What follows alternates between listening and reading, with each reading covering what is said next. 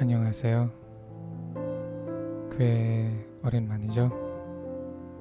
오늘 또 다시 한국어 에피소드를 만들려고 하는데요. 여러분, 뭐 하고 있나요? 제 팟캐스트를 들으면서 어떤 걸 하고 있는지 궁금하네요. 뭐, 저도 보통 팟캐스트를 들을 때 이것저것 하거든요. 자, 오늘도 제 이야기를 한번 들어보실래요? 오늘 주제는 비가 올 때예요. 여러분, 비가 올 때 어떻게 하세요?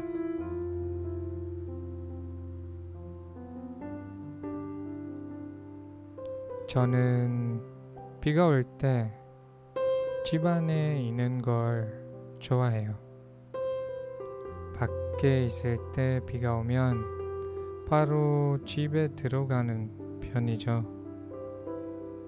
요즘은 또 그래요. 그런데 어렸을 때는 안 그랬거든요. 그땐 항상 밖에 있을 때였어요. 비를 맞고 놀면서 시간을 보냈어요.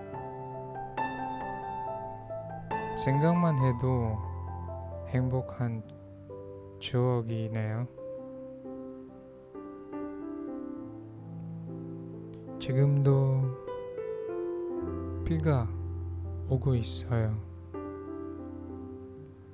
필리핀에서는 2월부터 우기라서 비가 많이 오고 지금은 7월이니까 아직도 비가 자주 와요. 전 이런 날씨, 이런 날씨 좋아하는 편이에요. 왜냐하면 날씨가 너무 덥지 않았어요.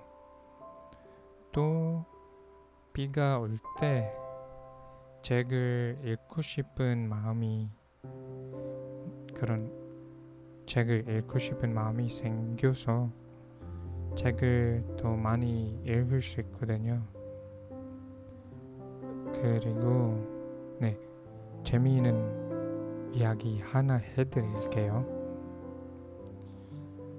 제가 어렸을 땐 할머니와 할아버지랑 살았다고 했었죠. 기억나요? 음, 네, 저희 할머니는 태풍이 오면 기도하자고 하셨는데요. 어떤 기도냐면 태풍이 South China Sea 남중국 해로 가길 바라는 기도였어요.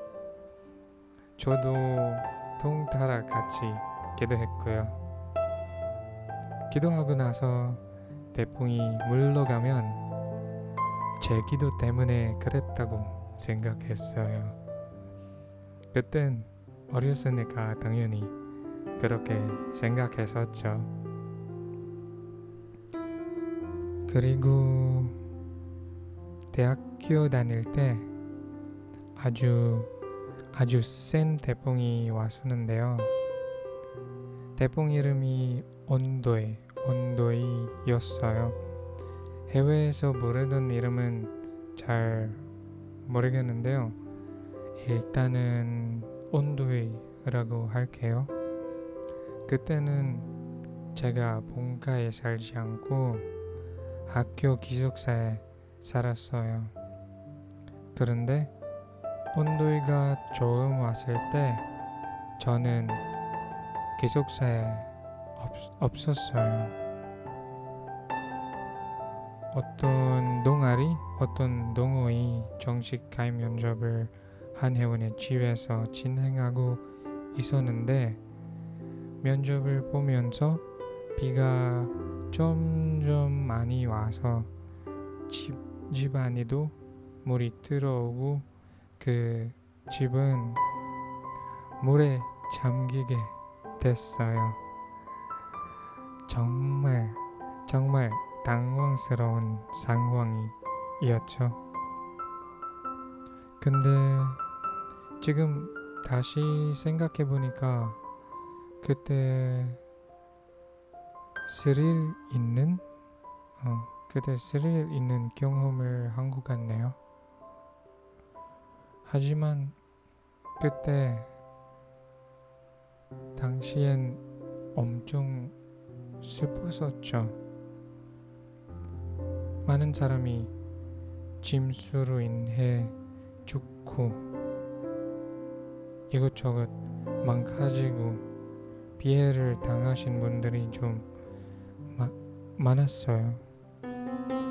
모두 마찬가지겠지만 어, 어떤 사람은 스릴 스릴을 느껴서도 다른 사람한테는 아닐 수도 있죠.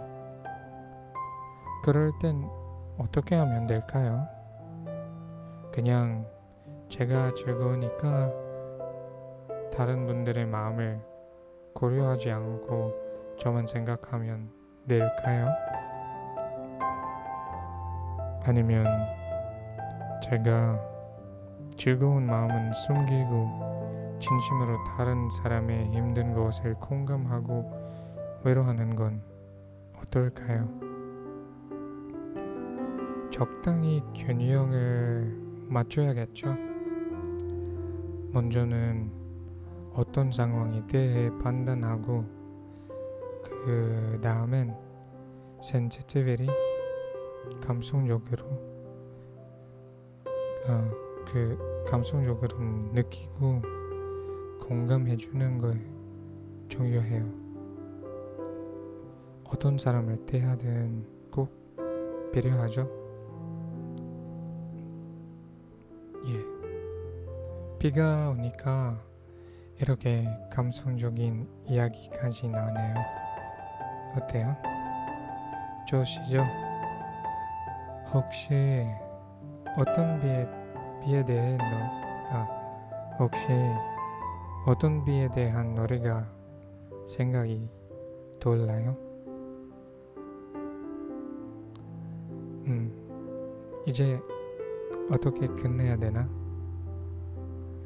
음, 생각나는 이야기가 하나 더 있어요. 이것도 대학교 다녔을 때 일이고요.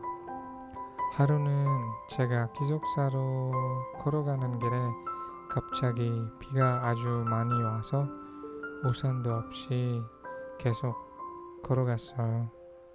온몸이 흠뻑 젖고 종이로 된 집에 던까지 다 젖었었죠.